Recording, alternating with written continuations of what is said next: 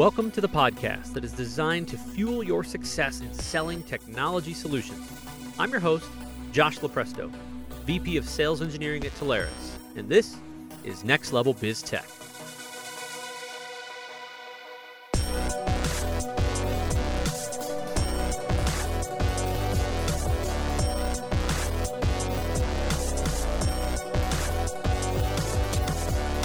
Hey, everybody, welcome back. I'm your host, Josh Lupresto, SVP of Sales Engineering at Telarus, and you are on the Next Level Biz Tech podcast. So today we are dead smack in the middle of security and assessments. And if you remember, if you listened to the last couple, we had Bob Greenow, Director of Outside Engineering on for Telarus. And then we had the wonderful Tia Hopkins, Field CTO from eSentire. Today, today is all that matters because today we got JP Panzica from Accelerate Tech Partners on. Good man, longtime friend. JP, welcome. Awesome to be here, Josh. Thanks for having me. So, uh, JP, I, I like to get any dirt I can on anybody. I like to hear weird background stories. If your path has been linear, kudos to you. Uh, if you've got any crazy stories, you know, obviously, great partner. You've got an awesome background in security and tech. But where did it start? How did you get here? Uh, and and you know, fill us in.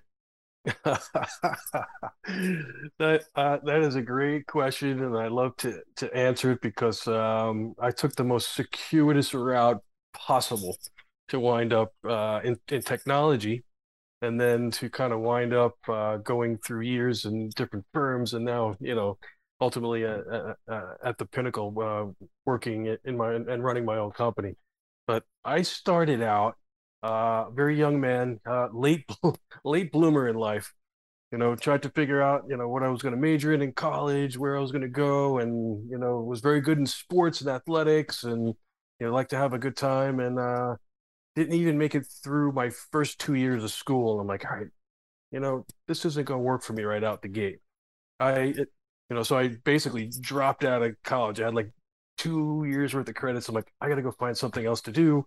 You know, um, I subsequently I finished in, as an adult in college, but you know, uh, as a young man, I'm like, all right, I want to be go work on Wall Street.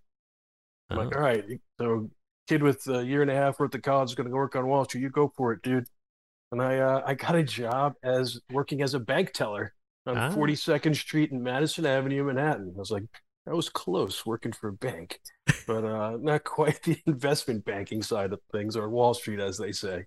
So, um, you know, it was a great experience for just like, you know, I, I lived in suburbs. I was commuting back and forth, grew up really quickly in, in business. And it was very personal. You know, always been like a, a people kind of person. One of my clients, after a couple years, you know, you see the same clients come to the bank every day, and he was a recruiter. And he's like, JP, he goes, You have a great personality, you have a great way with people. He goes, You know, you see that guy over there? It's like, yeah, that's the GM of the bank. It's like, how long has he been here? It's like, he's probably been here like 30 years. It's like, yeah. It's like, how much money do you think he makes? It's like, I don't know. It was back, this is back a long time ago. So he's mm-hmm. branch manager of the bank. He's probably making 60,000 a year, you know, which is big time for back then. And he's like, you know, you have so much potential. He goes, you need to get a skill. Like the technology business is booming. He goes, I have some openings in a couple of my clients. He goes, I'd like you to to uh, think about, you know, going to the technology space. Very eager, very naive young man. He asked me to actually he asked me to buy a book, and it was in telecommunications um, book. So I, I I bought that and I read it, and I'm like, all right, let's go, go for it.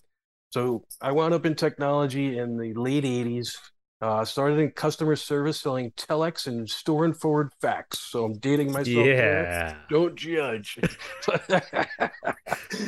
so I um I I started in customer service and technology, uh, learned that business pretty well, and then uh, they ran a sales project that put um that basically was out outreach customer service talking to customers and getting certain information from them and they gave you like you know a, a spiff or a reward for doing it. I'm like this is great. I'm gonna make some extra money. It's dialed and dialed and dialed. I wound up uh, doing the best of everybody. You know long story short got promoted into a sales track went down selling technology uh, on wall street selling telex and fax to the banks and the brokers. So that was my first foray into technology uh, and you know, into sales. I wound up uh, at 24 years old, you know, fast tracking and being the number one salesperson in the company. Uh, did that for like three years straight. Was uh, probably about 15 or 20 salespeople, like a 30 or 40 million dollar a year company. And that was kind of my first taste of success in the technology space. Um, from there, just kind of, you know, I just went through different levels. Uh, kind of started on the telecom side. I moved into MCI, worked there for a mm-hmm. zillion mm-hmm. years. Uh, did large account management working for MCI. Uh, managed Merrill Lynch and Reuters globally with teams, and then uh, made my way to the internet space. Kind of, you know, as technology was evolving through, I was a um, pre-IPO employee for Internap or INAP yeah. back during the dot com area. I think I was employee like number 98. So that was a fun time. We uh, were all were paper millionaires for the you know a period of time and hmm. threw great parties and had fun. Um, you know, so did very very well there, and then kind of decided after that had uh, taken a few dollars off the table. I said I want to go and you know try something different, get out of the industry. Tech you know, is is fast paced, and I had a few bucks in my pocket. I bought a company with my with uh, a, a friend of mine in the industrial packaging uh, arena, completely out of the business. Mm. The owner got sick, very opportunistic. My buddy needed someone to come in as a partner. You know, we both ponied up some money, and I became a. This is I call this my street MBA.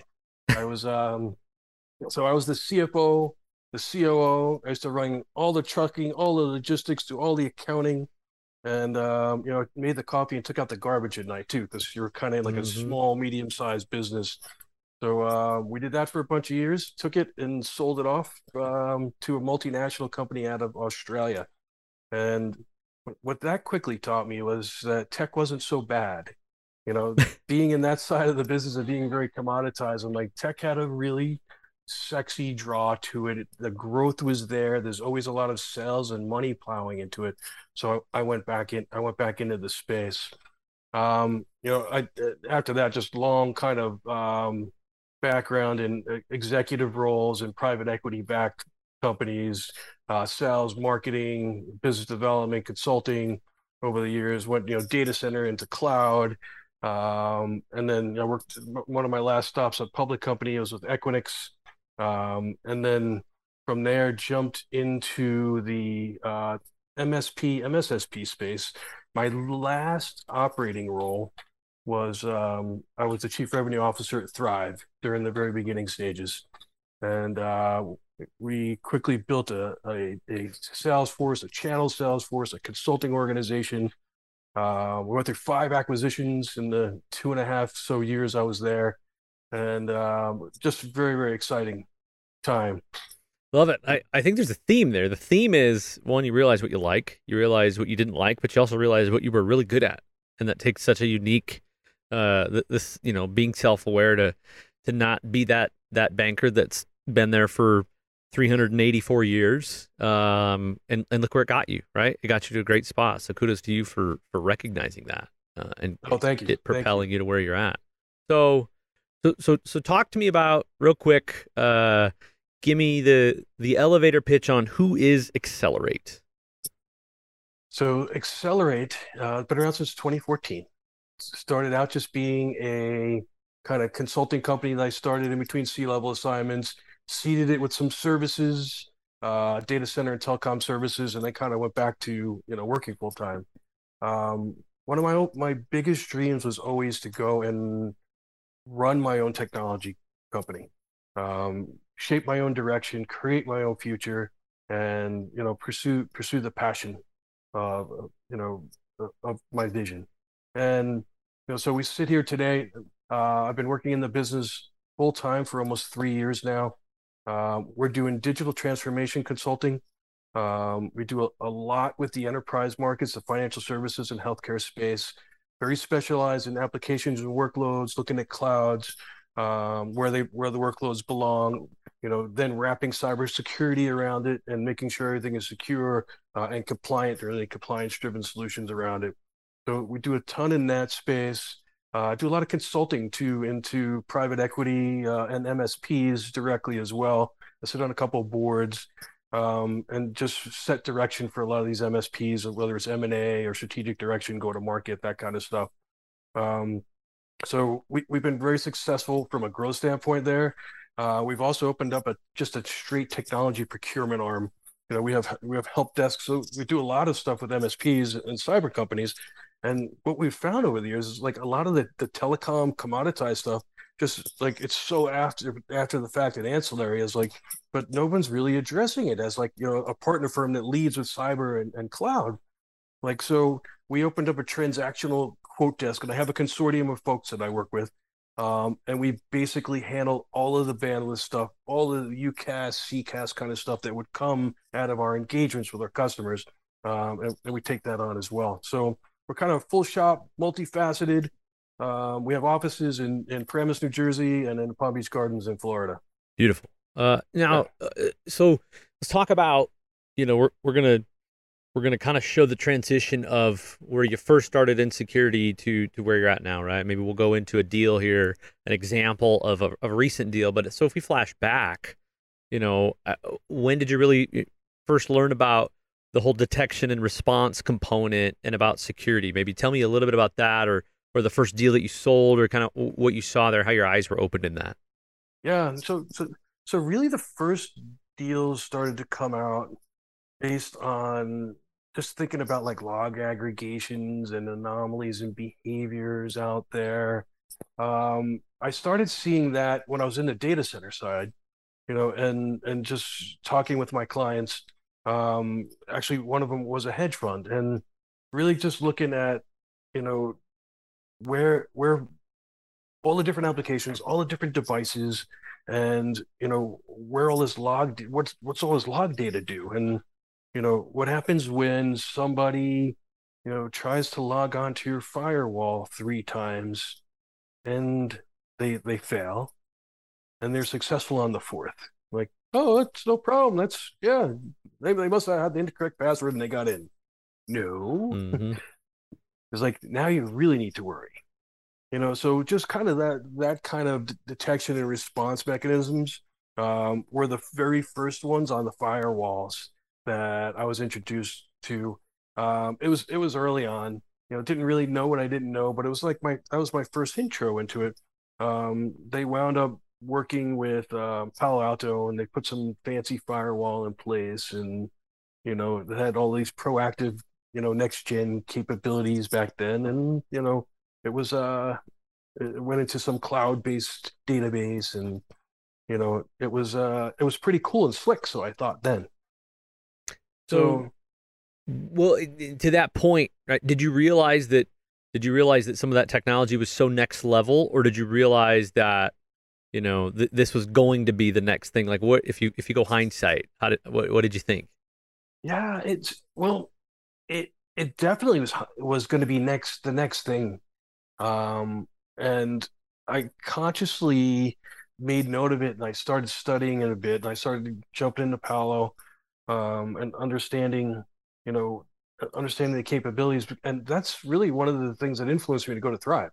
It's like because I knew they were in a security space. I was like, here I am in the, the the data center space, and you know, colocation is is you know was was great at one point and a very fruitful industry. It still is for, for the most part, but this was kind of the next generation of things to come. And you know, you weren't seeing ransomware and crypto locks mm-hmm. and all mm-hmm. these things, you know, back you know, seven, eight years ago, as much as you see it now. I mean, of course it was happening. Um, but now, but back then you're like, this is, this has got some legs. And I was like, this has to be the tip of the iceberg. You're thinking about artificial intelligence and machine learning down the road. You think of protecting computers, your endpoints, and you know servers, and you know this cloud thing. You know, Office 365, this Microsoft, you know, cloud mobility approach is like how does how do you handle that with security and like so it's really one of the things that that after a lot of the research i'm like i need to figure out a way to get into this space and uh, obviously expand my learning opportunity and just find something you know commensurate with my experience. So that was kind of my first foray. I'd say that was probably you know 2015ish 2016ish that i started thinking like that.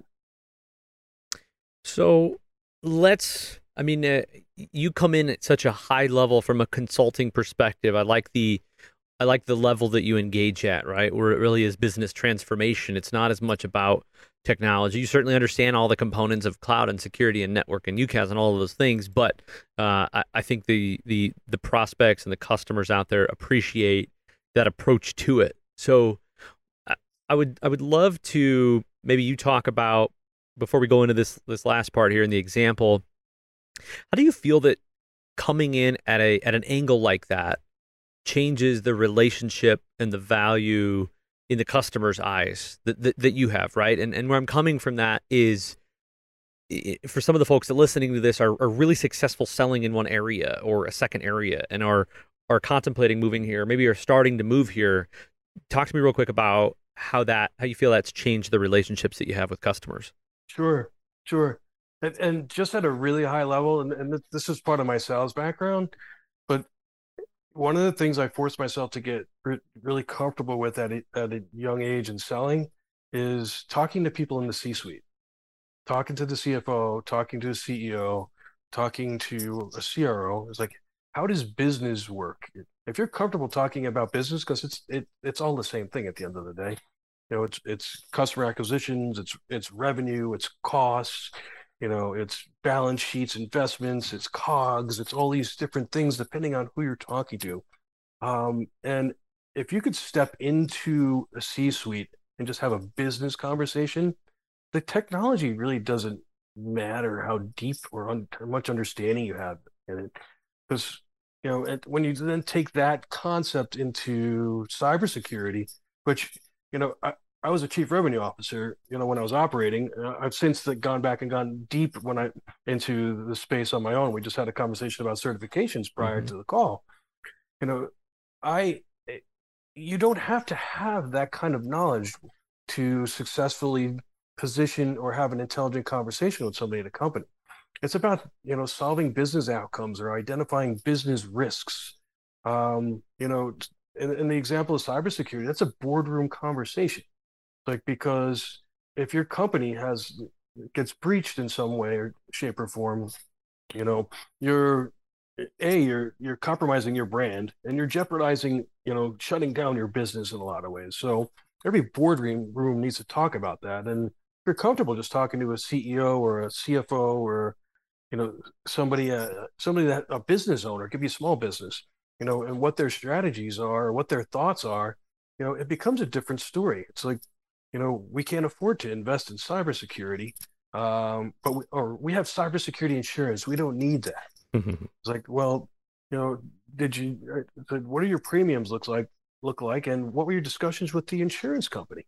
Like, do you not realize that if the, that negligence cancels out your insurance, they don't even let you get it anymore.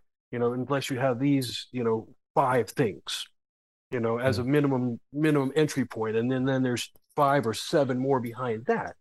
So it becomes like an investment into your company's longevity. Um, it becomes a question of maintaining revenue continuity and business success and longevity. Whereas there's just a lot of a lot of people, a lot of unethical people just preying on uh, companies, and especially the small business. They're like, it's not going to happen to us. I'm mm-hmm. like, well, mm-hmm. you're the most vulnerable person because you underinvest in your IT infrastructure. Yeah. Like, so how do you put in bare minimum kind of guards or gates? So when you, I mean, have I said anything about one technology in this in this interaction? Nope. I'm talking about business, and that leads to discussions about you know email security or security awareness training. You know, 93 yeah. throwing out a stat 93% of all breaches happen because uh, an employee clicks on an email. Again you know haven't said anything technical yet. Yeah. So it, it's just really easy to go in and, and engage on a business conversation and you, and you know not worry about the details of the technology. I could i could identify an opportunity and then call someone like josh and say can you help me you know quantify what this opportunity is because I think I'm on to something here. Yeah. Love it. Great point. All right. Time to get in the weeds as we wrap this thing up here. Uh, final question or two. Walk me through an example that you got brought into and there's there's kind of been a common theme, and I guess it, has been that um, you know, it's kind of like when somebody says, "I just need an assessment," just need an assessment. We know that turns into like 75 different things, right? So, so walk us into an example that you got brought into. What did it look like? What were you told that the problems were, or, or the reasons you were brought in? And then, what was the technology or the problem that you ultimately solved? How did you solve it? And, and kind of what, what was that business outcome? Yeah. So, I mean, lot, lots of examples come to mind there. Um, you know, one one particular one around a hedge fund. Um, you know, in regards to assessments in general, again, this is high level business part of it. You're looking for compelling events, you know, with a business. And what kind of compelling events would trigger an assessment? Well, one is obviously uh, a breach, you know, which you're too late and that's reactive and you have to deal with that. But one, re- there's two really good proactive ones. One is the insurance policy, right? Figuring out um, how to get cyber insurance. But another one is a new incoming CIO or CTO. And I had one of my customers last year, a small financial services shop, and the, he was the CTO. And I helped him put an MSP solution in place using AWS, you know, uh, endpoint protection, migration from G Suite to O365, uh, EDR, DLP, all that stuff. So I did a really good job for him. I went over above and beyond, and um, I get a text from him over the holidays, and he just took a job working for this multi-billion-dollar hedge fund, and he's he's going to be starting in January, and just want to let me know.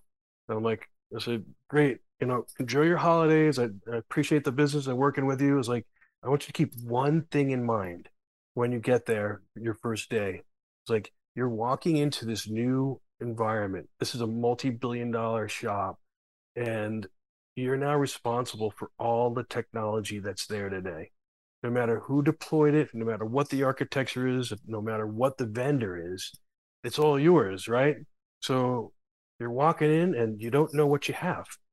I was like, if there's, you know, a breach tomorrow, it's like doesn't matter who who installed it or architected it, you know, yesterday. It's like you own it now. So wouldn't you rather know what what's out there for yourself?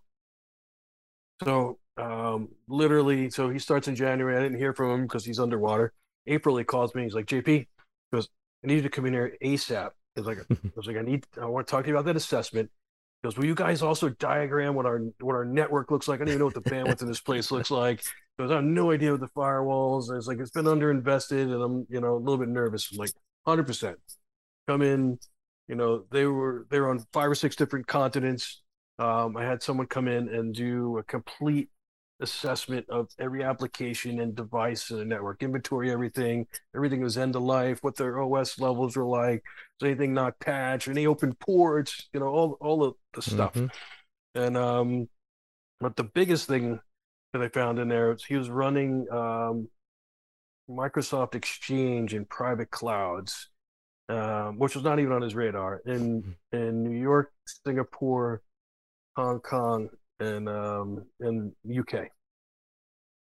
And essentially, it was being managed by an MSP, but they didn't want to go to O365 because they didn't understand how to get to this multi-region, you know, that GDPR requirements and all these complex requirements. Like, this is probably one of your biggest priorities, just because Microsoft Exchange is such a a huge, huge target in the space.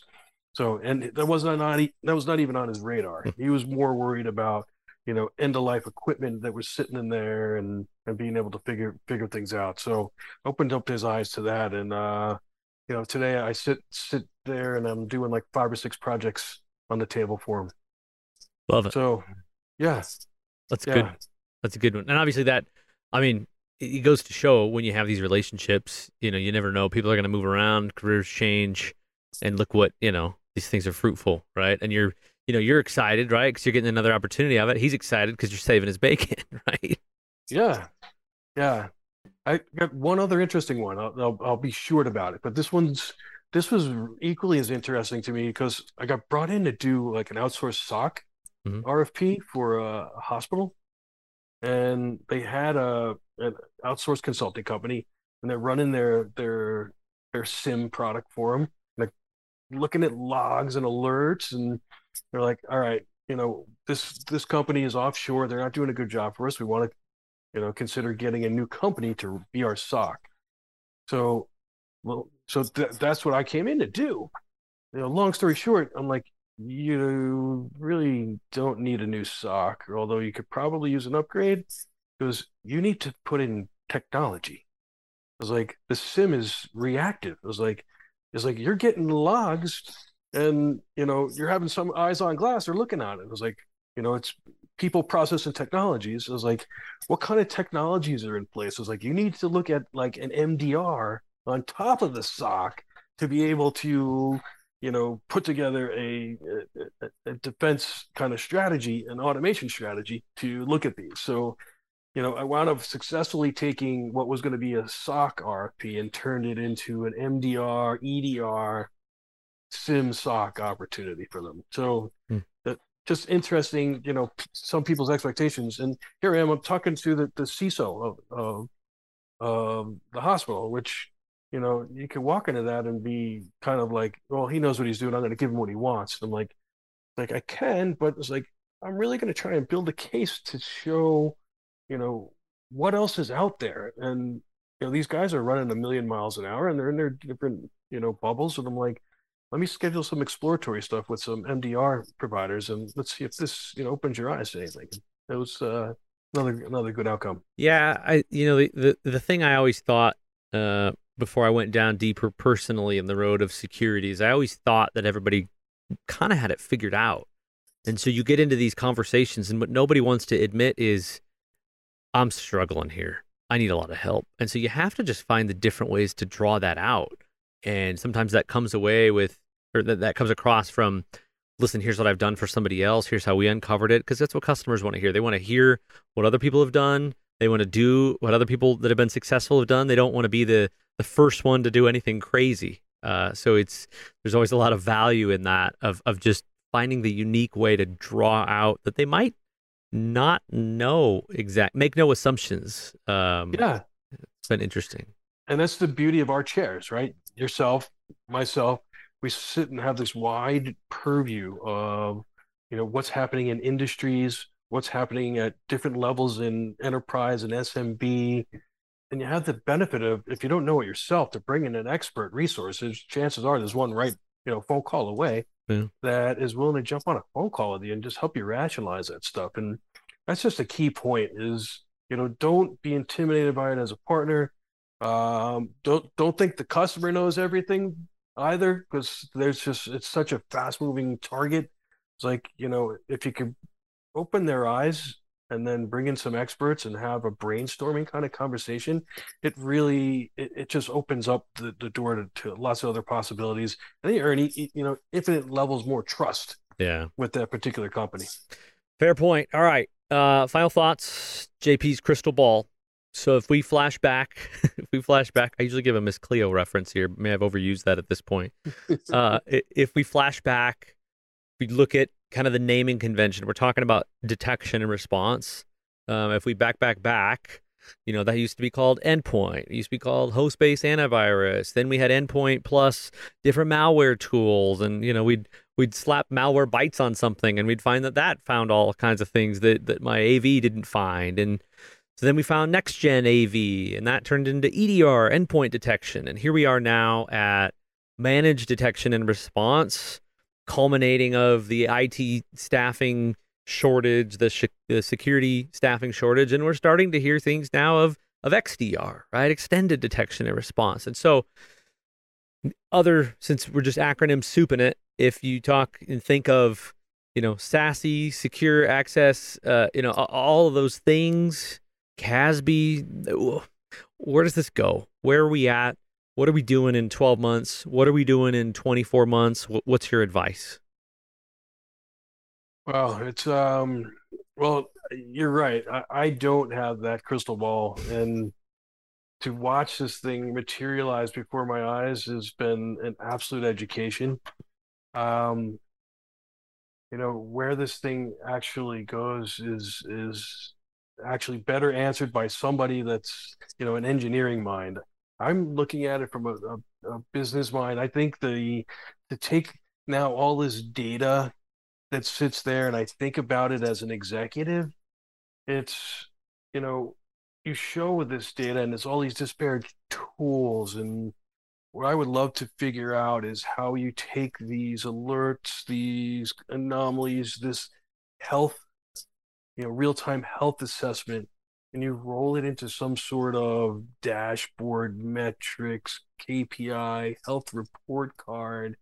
And so uh, my brain, when you say that, goes immediately to the information and how do you get it to a stakeholder or someone who's responsible for the business faster in a more meaningful way. Um, you know, there's still a lot, you know, there's still a SOC involved. There's still, you don't want a SOC, you have, um, you know, you, you're going to get alert fatigue. You know, how do you take this and roll it into something meaningful and that's kind of agnostic across tool sets would be really cool in my mind. I would like to see. Um, that's that that's definitely a future opportunity in this space. Um, you know, as far as the technology itself, it's it, it will no doubt continue to evolve. You know, over time for sure. Good stuff. Well, I mean, we're just going to keep an eye on it. I think the one uh, thing that we can say is that it is not getting easier. Uh, more data, more complexities, and part of this battle is us determining what is the next greatest thing that we have to help the customers pay attention to and what what is just noise and what is a new whiz bang tool and, and, i think kind of boiling that all down so great great stuff great points uh, love appreciate you being on. Jp i think that wraps us up for today. Thanks for coming awesome. on man. Josh my pleasure. Thank you for having me. Um, hopefully i'll see you in person at some point soon. And thank you again all right, everybody, that wraps us up. JP Panzica from Accelerate Tech Partners. I'm your host, Josh Lupresto, SVP of Sales Engineering at Telarus. And this concludes our detection and response segment of the Next Level Biz Tech podcast. Until next time, thanks, everybody.